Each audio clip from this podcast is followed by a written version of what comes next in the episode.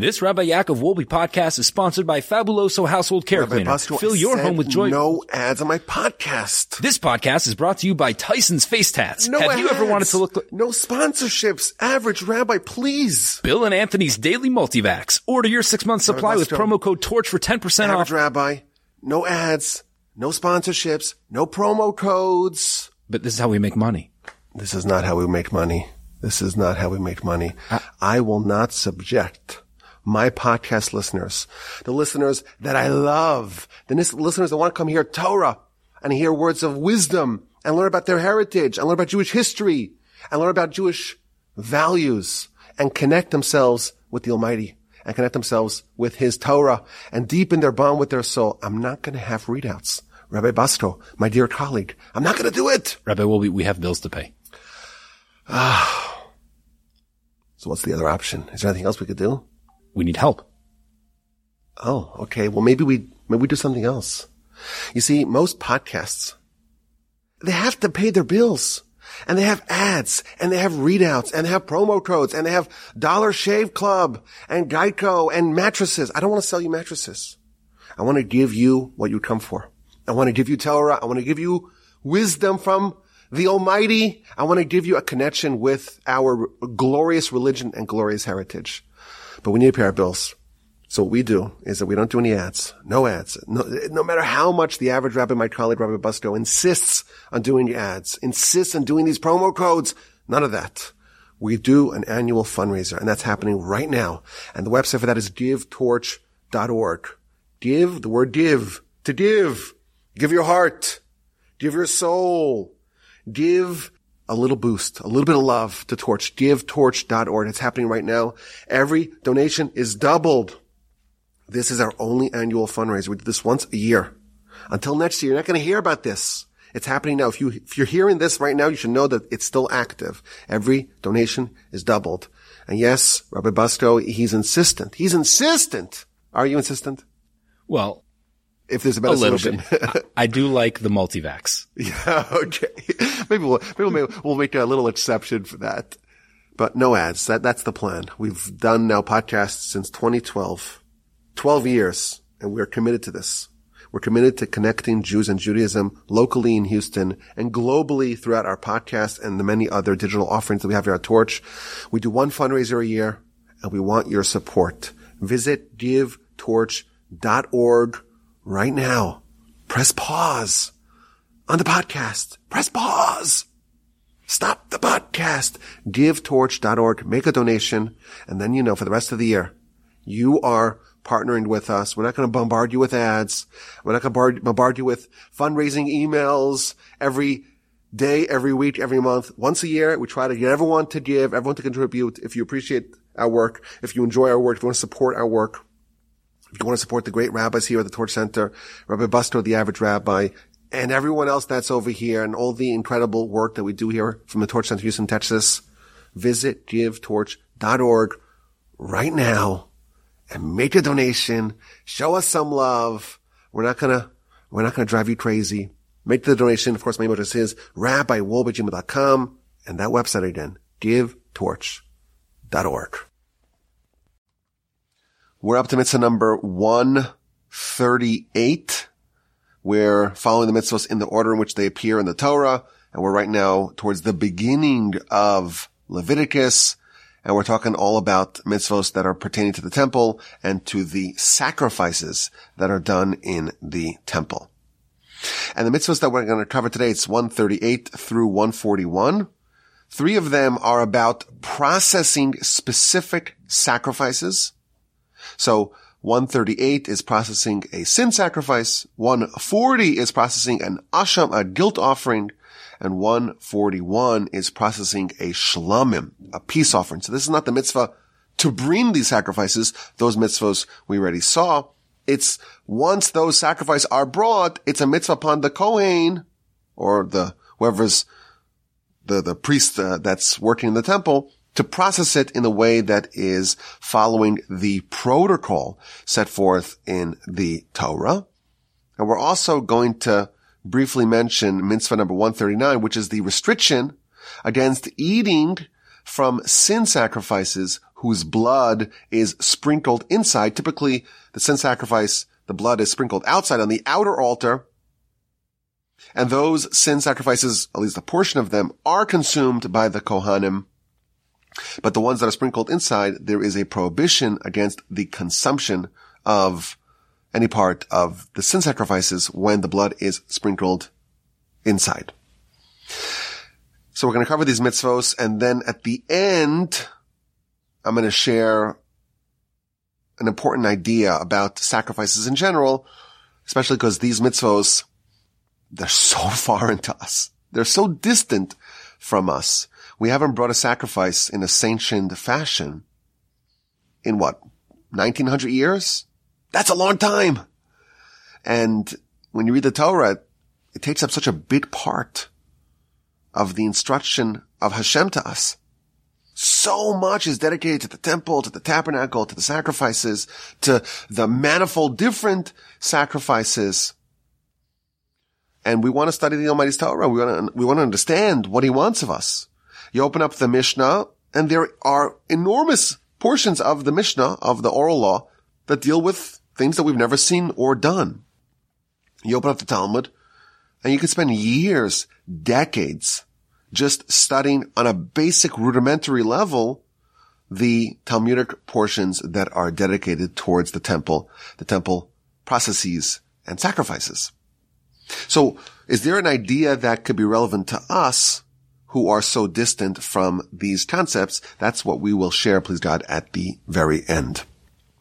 Okay, so there's an interesting element of this subject, of these particular mitzvos, and that is that the mitzvah is not about the obligation, whoever is obligated, to offer the sacrifice. Rather, the obligation is on the Kohanim to process the sacrifice in accordance with the ordinances and the protocols of that particular sacrifice. And the Sefer Chinuch, which is the book that we are using to navigate through the mitzvos, he spends some time highlighting the fact that this is following the opinion of Rambam. We know that there are 613 mitzvahs. That is clear. Everyone agrees upon that. The Talmud says that. The exact delineation of these 613 is hotly contested. And the Sefer Chinuch, he's going to follow the Rambam. The Rambam has his delineation, the 365 negative mitzvos, restrictions, prohibitions, transgressions, the 248 positive performative mitzvos. The Sefer Chinuch is going to follow the Rambam in all of these matters, but he's going to cite the opinion of the Ramban. So Rambam and Ramban, Maimonides and Nachmanides, they have a different calculation.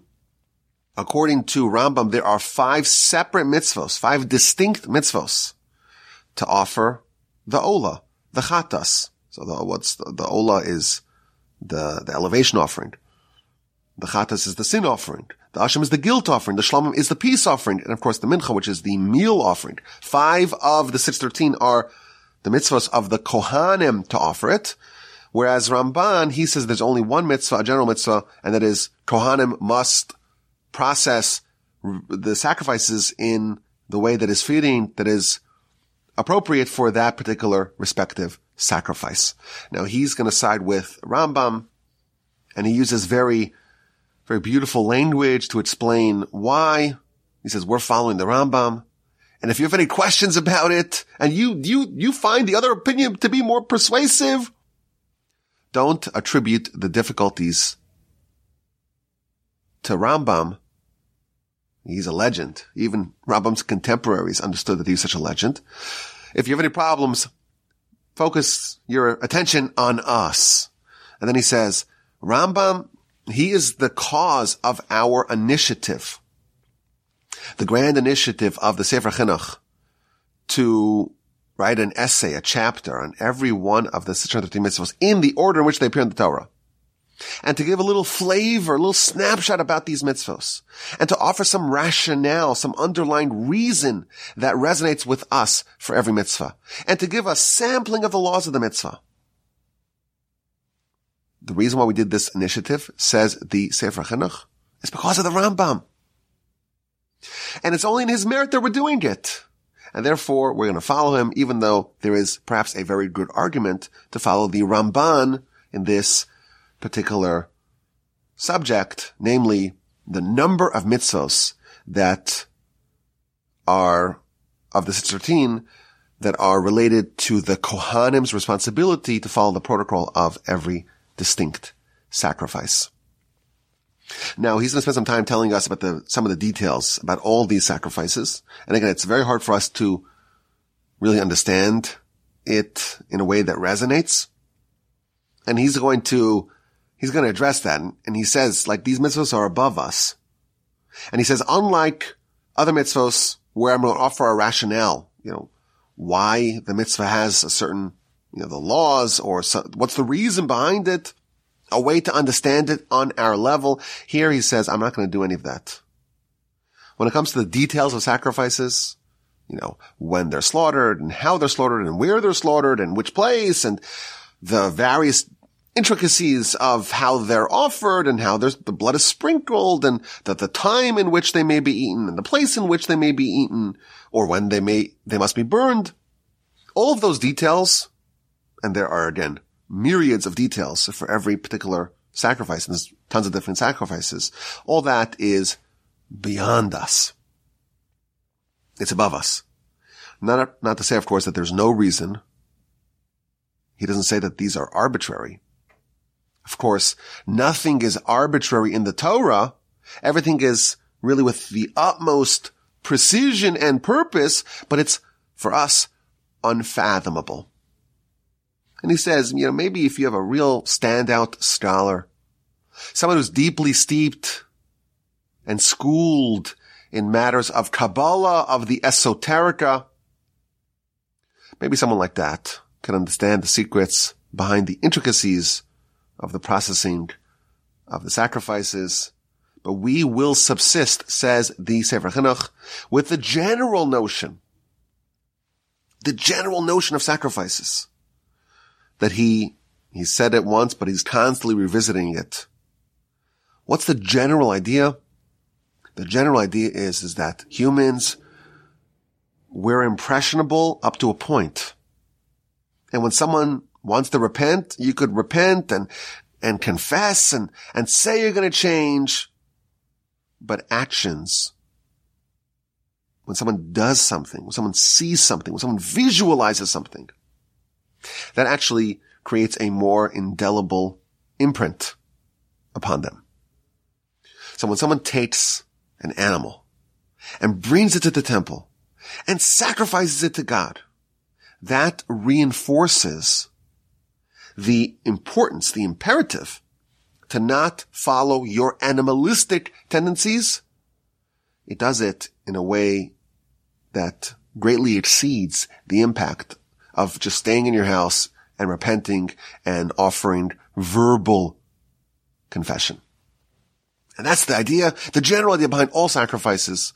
And in all these mitzvahs, you can say, I'm not going to offer a reason, you know, why is the shlamim the peace offering different than the asham, the guilt offering, which is different than the sin offering, and all the different types. I'm not going to offer reasons for each one of them specifically. We're just going to talk about it in a more general sense. And says the Sefer Chinuch, I have discharged my responsibility in explaining the underlying ideas behind these mitzvahs by saying the more general idea, not the more specific idea. I will tell you that I ordered some, some butch this week that are dedicated towards explaining the deep and intricate secrets behind the actual details of the sacrifices. And I'm gonna, I'm gonna try to spend some time going through them just because I find it fascinating that there's so many details and so much nuance in it. And there's a secret behind everything. And there's layers and layers of understanding behind everything as there is with everything in Torah.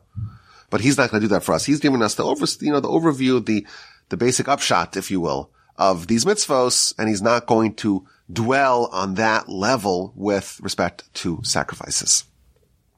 Now in mitzvah number 138, which is the mitzvah of processing sin sacrifices, he offers us a sampling of the laws And he tells us that there are five different animals from which you can bring a sin sacrifice. So there's the sheep and there's the sheep and, and goats and uh, livestock and two types of birds, uh, turtle doves and young pigeons. And some sacrifices are individual sacrifices and some are brought by the public and some are burned entirely and some are, are eaten with exception of their innards, which are burned and they are sprinkled only on the outer mizbeach, the outer, outer altar. The inner altar is used only for incense during the year, but on Yom Kippur there is also some blood services done on the inner altar. And then he proceeds to delineate the anatomical parts that are going to be burned. And I found it to be very helpful. I have the ArtScroll Sefer Chinuch and it's got some pictures as uh, someone who is not very schooled in animal husbandry. It's very helpful for me to, to look at these pictures and look at these diagrams and to look at the, the four stomachs, the abomasum. I am probably butchering the pronunciation of that. The reticulum, reticulum, Okay. The duodenum, duodenum, and the rumen. And there's this very nice picture, this cutaway view of the stomach and all the different parts. And what parts are going to be burned on the altar, etc. And he talks about the fat that's on the innards and the fat that's on the abomasum. And that's, of course, one of the four stomachs. And it talks about the kidneys with the fat and the fat of the flanks and the, the, um, again, I'm probably butchering the pronunciation of all of these. The caudate, maybe? Caudate, which is a lobe of the liver. And it goes through which parts are going to be offered on the, on the altar, which ones are burned, and the goats, and then the, the, the tail, and the vertebrae of the spine and the kidneys, etc., etc., goes through the details or, or some of the details of the processing of a sin sacrifice. Now, between the various sacrifices that he's going to talk about, the, the mitzvah of processing them, we have mitzvah number 139, which is the prohibition against consuming from the inner sin offering. The Kohanim cannot eat from any of the meat of sacrifices that are done inside, namely in the inner altar. They're not eaten. Instead, they are burned. And again, he does not offer a reason for this. That's mitzvah number 139. Mitzvah number 140. That is the processing of the guilt offering. So this, that's the asham. And again, he does not offer any insight into the deeper ideas behind this mitzvah. And again, for us, the whole, the whole subject is, is quite foreign.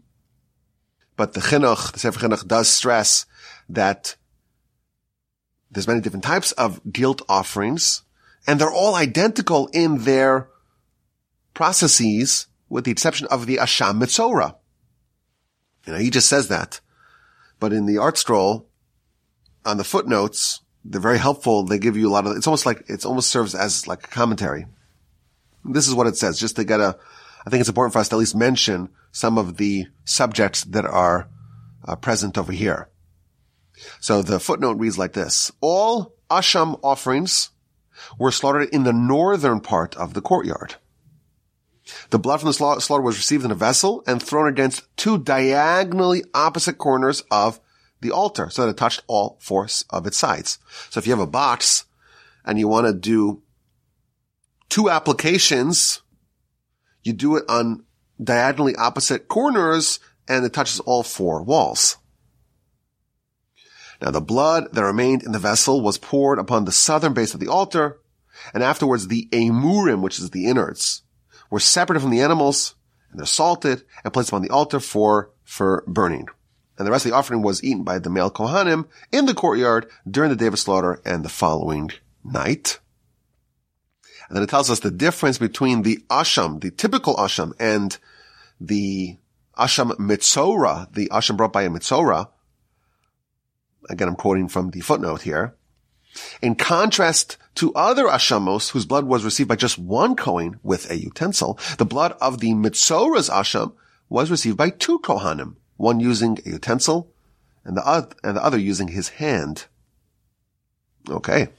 The blood received in the utensil was thrown on the walls of the altar, uh, as with all ashamos, while the blood in the Kohen's hand was applied with a finger to the Mitzorah's right ear, right thumb, and right big toe. Again, this, you read this and it, we don't know, there's so many secrets here, and it's so mysterious to us. And finally, there's mitzvah number 141, which is the processing of a shlamim. A shlamim, a shlamim is a sacrifice that everyone gets a part of. Uh, they speculate that the reason why it's called shlamim, from the word shalom, which means peace, is that everyone gets a part. The altar gets a part, and the Kohen gets a part, and the person who brings it gets some of the animal to eat with their family. That is the shlamim. And for a third time, he does not offer a deeper reason behind this mitzvah, but once again goes through some of the, the laws.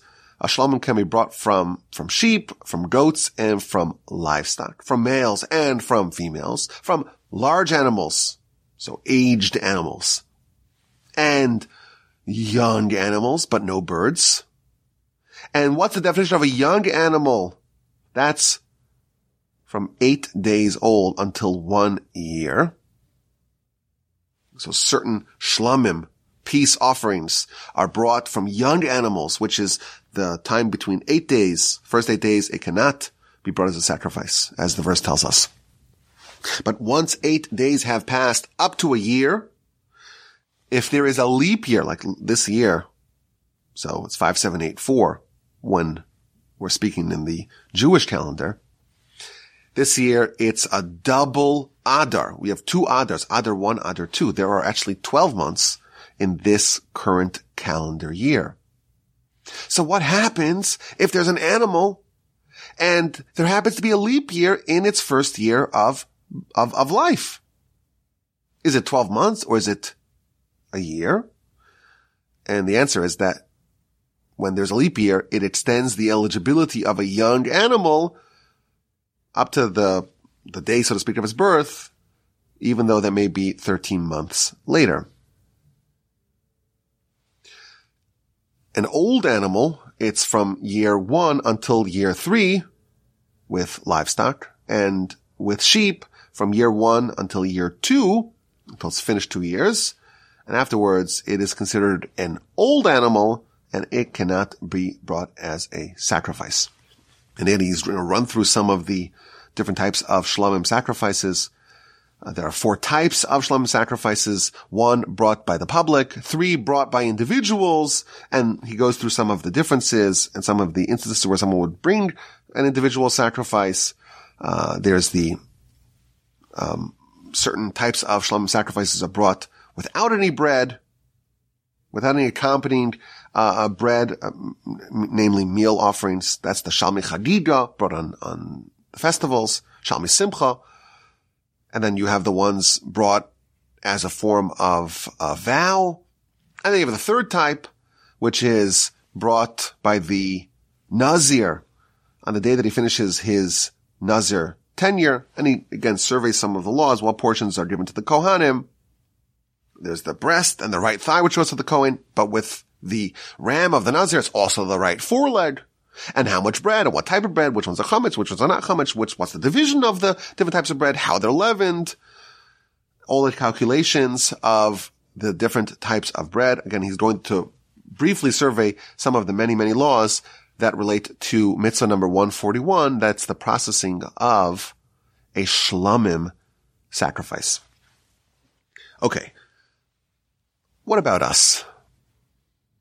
know, we're reading this, we're learning this, and it seems so foreign. Even the notion of a temple, the notion of a place in our world where the Almighty and the Almighty's presence is felt. That's a, a novel idea for us. It's a foreign idea. We can't imagine a place in our world that would be hospitable for God. But that's what the tabernacle was. That's what the temple was. And we believe that when Messiah comes, well, we'll have the third temple. And there will be a corner, there'll be a place in the world that can serve as a domicile for God, so to speak. As a residence where he can dwell. That notion is strange for us. It's hard for us to, to, to be at ease with it. And certainly the notion of animal sacrifices and the, all the different types of sacrifices and so much literature about it. What's a perspective to make our study of this subject more salient, more germane? What's a way to think about it? So I want to suggest a way to think about this. The great Chafetz Chaim, he was the greatest Jew of the beginning of the 20th century. He wrote many foundational books on all sorts of subjects. He's called Chafetz Chaim because his first book was about the laws of Lashon Hara. And it's a citation from Psalms chapter 34, where King David says, who is the man who is Chafetz Chaim, who's desirous of life? You want life? What do you do? Guard your tongue from speaking evil. And your lips from deceit. First thing he advises, you want life? Don't speak evil. And the Chafetz Chaim, as he became known by the name of his book, he, his name was, was Rabbi Yisrael Meir Kagan.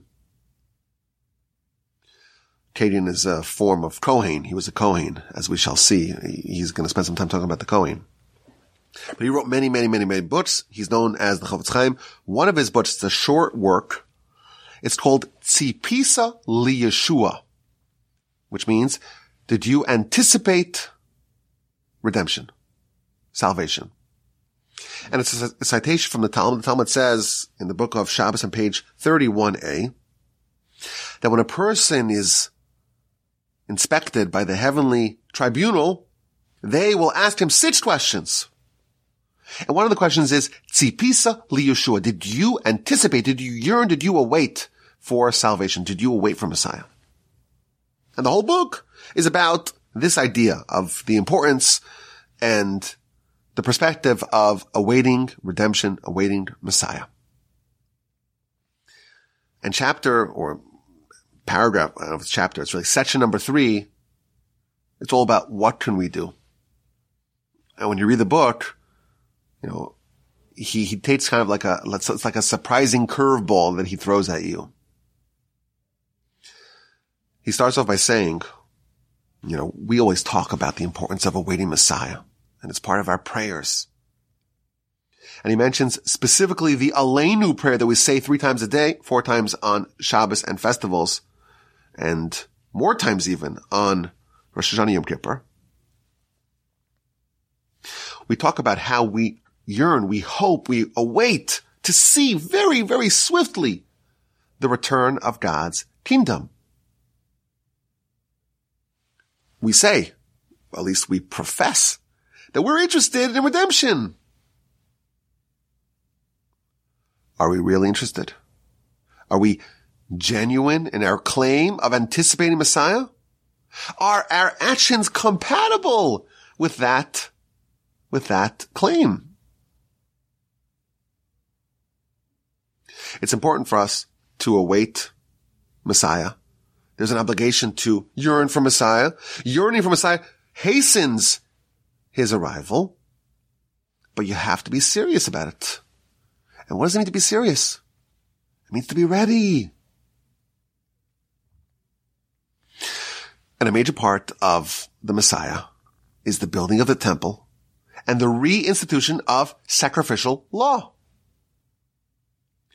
And if someone is really anticipating, it's serious, it's genuine, it's sincere, you have to actually prepare. And you have to know what that, what that's like. You have to familiarize yourself with these laws. You have to gain a, at least a basic understanding of what life will be with the temple. And he gives an example. Suppose there's a king who's coming to visit a certain town. Well, they made sure that every road in the town is festooned with banners and flags even if it's not part of the itinerary. Because the king may be coming. You gotta be ready. Well, if the king of all kings is coming, we have to be ready. In the times of Messiah, all these laws that seem so foreign to us are not foreign anymore, are not theoretical, abstract, historical, scholarly analyses. They are very practical. And if there is a so-called Torah scholar who doesn't know these laws, it's going to be very embarrassing. It's going to be a disgrace. And specifically says says the Chofetz Chaim, how could someone say in the prayer, Al Kain, therefore Nikaveh, we await, we await for your return. We await for Messiah. We want it. And not actually be preparing? You're invoking the name of God, says these, says the Chofetz Chaim. Three times a day. Every week, more than 48 times thousands of times a year. And you're saying something which your actions are not compatible with. So you're invoking, you're uttering the name of God in vain. How can you say before God, using God's name, that you are anticipating, you are awaiting, you are yearning that the holiness of God, the honor of God will be revealed in the world if you're not actually doing it. And then he says, okay, we, maybe we could judge favorably. The masses, let's judge the masses favorably. Because they'll say, listen, I'm not a Kohen. I'm an ordinary guy. I don't do any work in the temple. I'm a layperson. The Kohanim, they're the ones who are responsible. Okay, so maybe we could not attribute blame to the masses. But at a minimum, the Kohanim, they certainly should become well versed in these laws. After all, God selected them. And every day, every single day, there is the potential that Messiah is coming.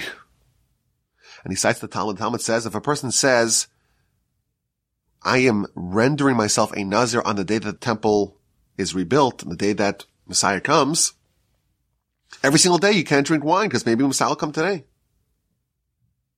So halachically, we have an understanding that Messiah can come any day. If you're a Kohen, that means that any day you could be called up to reserve duty to work in the temple. And he cites an historical example after the second redemption, when the Jews came back from Babylonia to build the second temple, the verse tells us that the Kohanim, the priests, they were the source that everyone went to for their questions about how to live now in a regime of the temple. And certainly when Messiah comes and the third temple is rebuilt, this will be true as well. And how much disgrace and shame will the Kohanim have when they won't know what to say? They'll have no idea. They never learned it.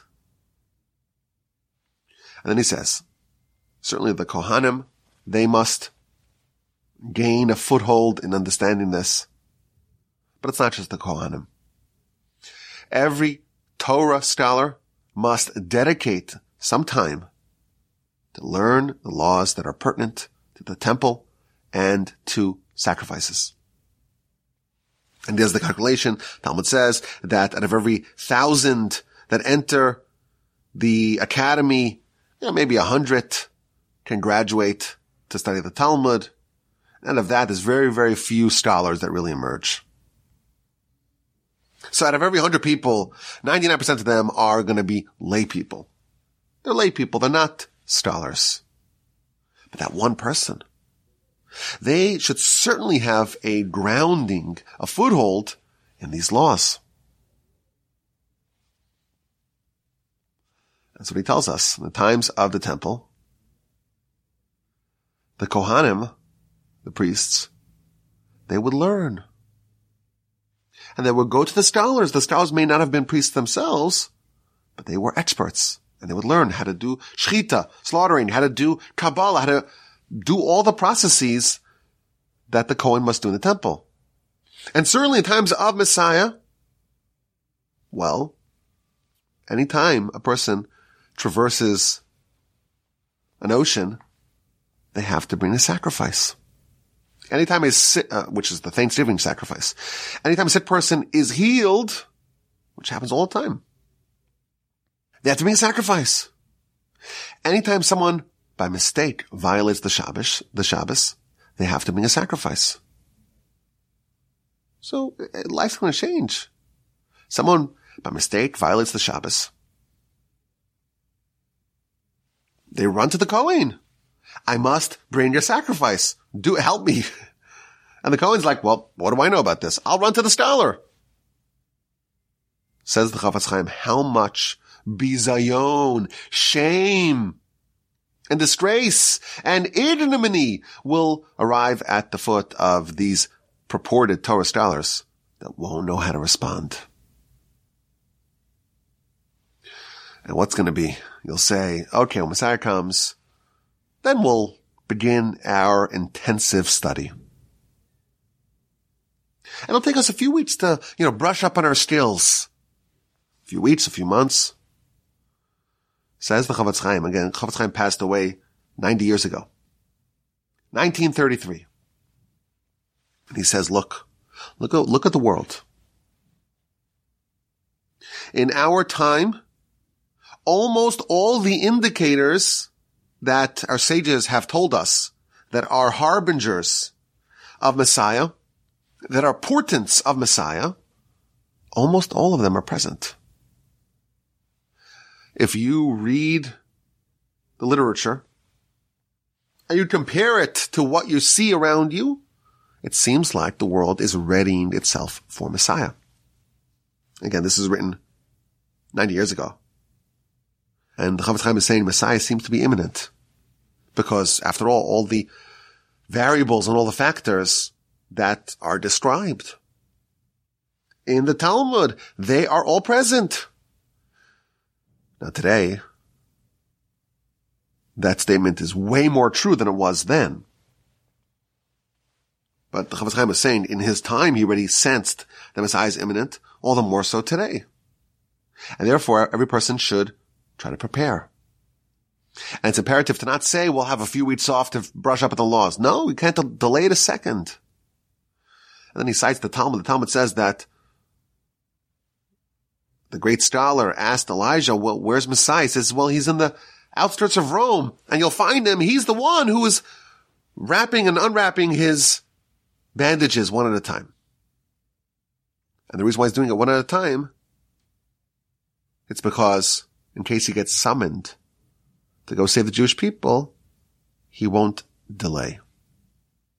And we, of course, when we did in our Torah 101 series, we spoke about Messiah. We did 16 episodes. We mentioned this Talmud a bunch of times.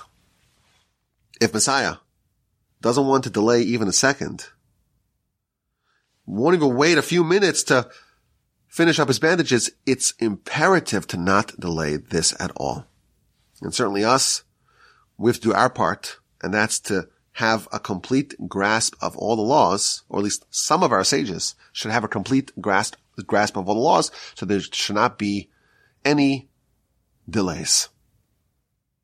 And then he cites an example from the Talmud. The Talmud talks about the decision to eliminate a mitzvah. They eliminated a mitzvah because that mitzvah would require us to inflict a blemish on animals. And what's going to be, says the Talmud, when Messiah comes and we need animals for sacrifices. And therefore, it's important for us to eliminate this mitzvah. So we see that the sages, they eliminated a mitzvah from the Torah because it could result in a delay in the implementation of the messianic features. And certainly us. We have to make sure that we can't, we can't subsist and say, well, Messiah will come and then, you know, we'll do our sacrifices 101. And therefore, every day when we say Aleinu, the Aleinu prayer that he started off with, what should we th- be thinking about? We're hoping for the kingdom of God to be restored. What you should be thinking about, says the Chofetz Chaim, is how do I get the Kohanim to become experts, to become kanyashenti, and all these matters. And if you have that thought and you implement that, that's an indication that you're actually anticipating Messiah. And then he adds, this is not only for the Kohanim, and it's not even only for the, for the scholars. There are many services in the temple that can be done by a non-Kohen. So even the Israelites should get involved. And then he ends off with a few citations about how important and how great and how holy and how powerful the study of these laws are. He cites the Talmud, for example, in the book of Megillah on page 31. I believe it's 31a towards the bottom. Abraham and God are having a conversation. This is in chapter 15 of Genesis. Abraham is worried what's going to be with his future descendants. The verse says, Mama Eda, how do I know that I will inherit the land? So the Talmud is, the Talmud is explaining what the actual back and forth was. What will be?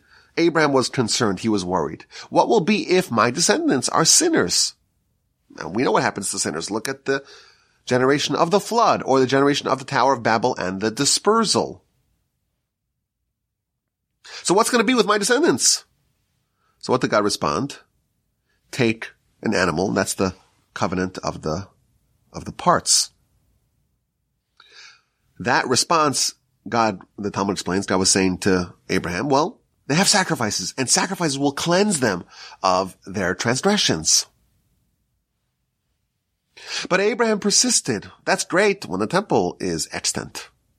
What will be in times that the temple is not extant?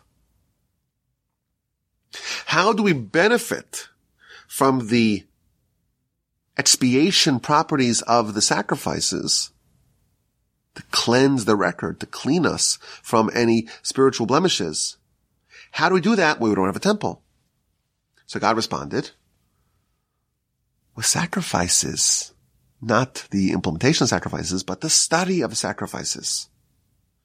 If you study it, not just to read it on a superficial level, but you study it, that has the same power as the actual bringing of a sacrifice. And God, says the Midrash, says the, says the Talmud, God will forgive us from all our sins. What saves us from devastation and destruction when we don't have a temple and cannot bring sacrifices? Well, the study of sacrificial law. Continues the Chofetz Chaim, he cites another Midrash. The Midrash says that people should not say, well, in the past we would bring sacrifices. And today we cannot bring sacrifices. And therefore we're, we're doomed. It just says, no, if you study it, you deepen your studying in these laws. It's like you brought it and that will bestow upon you the same benefits as actually bringing the sacrifice. And he cites yet a, a third midrash that tells us that God told the Jewish people, I know that the temple will be destroyed and the sacrifices will cease, but don't forget the loss. Be careful to read them and to review them and to study them. And if you do, I will treat it as if you brought a sacrifice as well. And the Chofetz Chaim says, I know what you're going to respond. Yeah, I know you'll say, well, we're so busy and there's so many other things we need to do. We need, we need to actually learn the laws that are pertinent to us.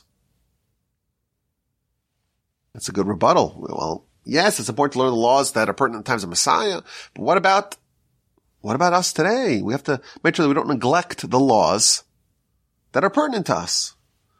So the Chofetz Chaim, he responds, kind of has like a, a masterful response. He says, well, people study the, study the books of Sanhedrin and Makos and Yevamos, and most of the things that they study in those particular books are not pertinent today. So the laws of touch and the laws of sacrifices, they should be no different.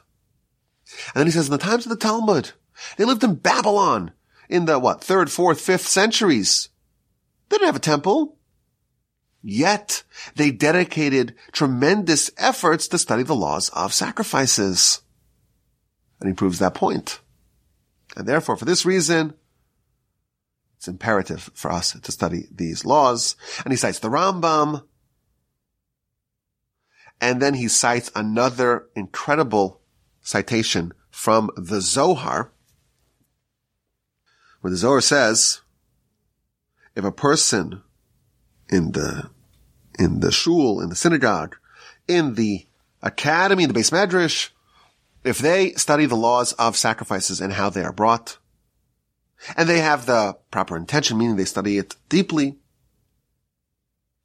there is a promise that the angels in heaven that are tasked with being incriminating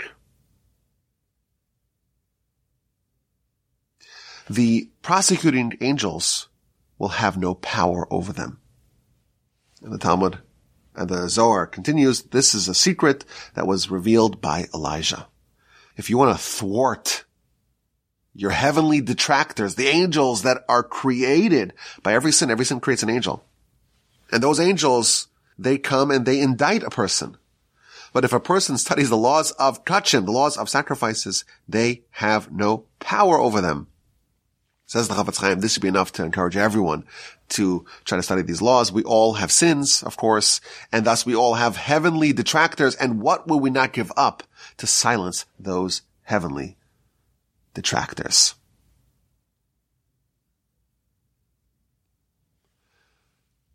And today, there's nothing that stops, that can stop us. In times of the temple, if you were David, king of Israel, Solomon, king of Israel, you're, you're the king. You can't walk into the holy of holies. You can't walk into the holy parts of the of the temple. You cannot bring sacrifices. Some stuff you could do, but most things you cannot do. But today, there's nothing that's stopping anyone. Even the ordinary Israelite can study these laws. And when they do that, the Mari considers it as if they brought that sacrifice. And then he says, okay, there's a lot more. And I wrote another book about this, but that's how he ends this work, Tzipisa Yeshua.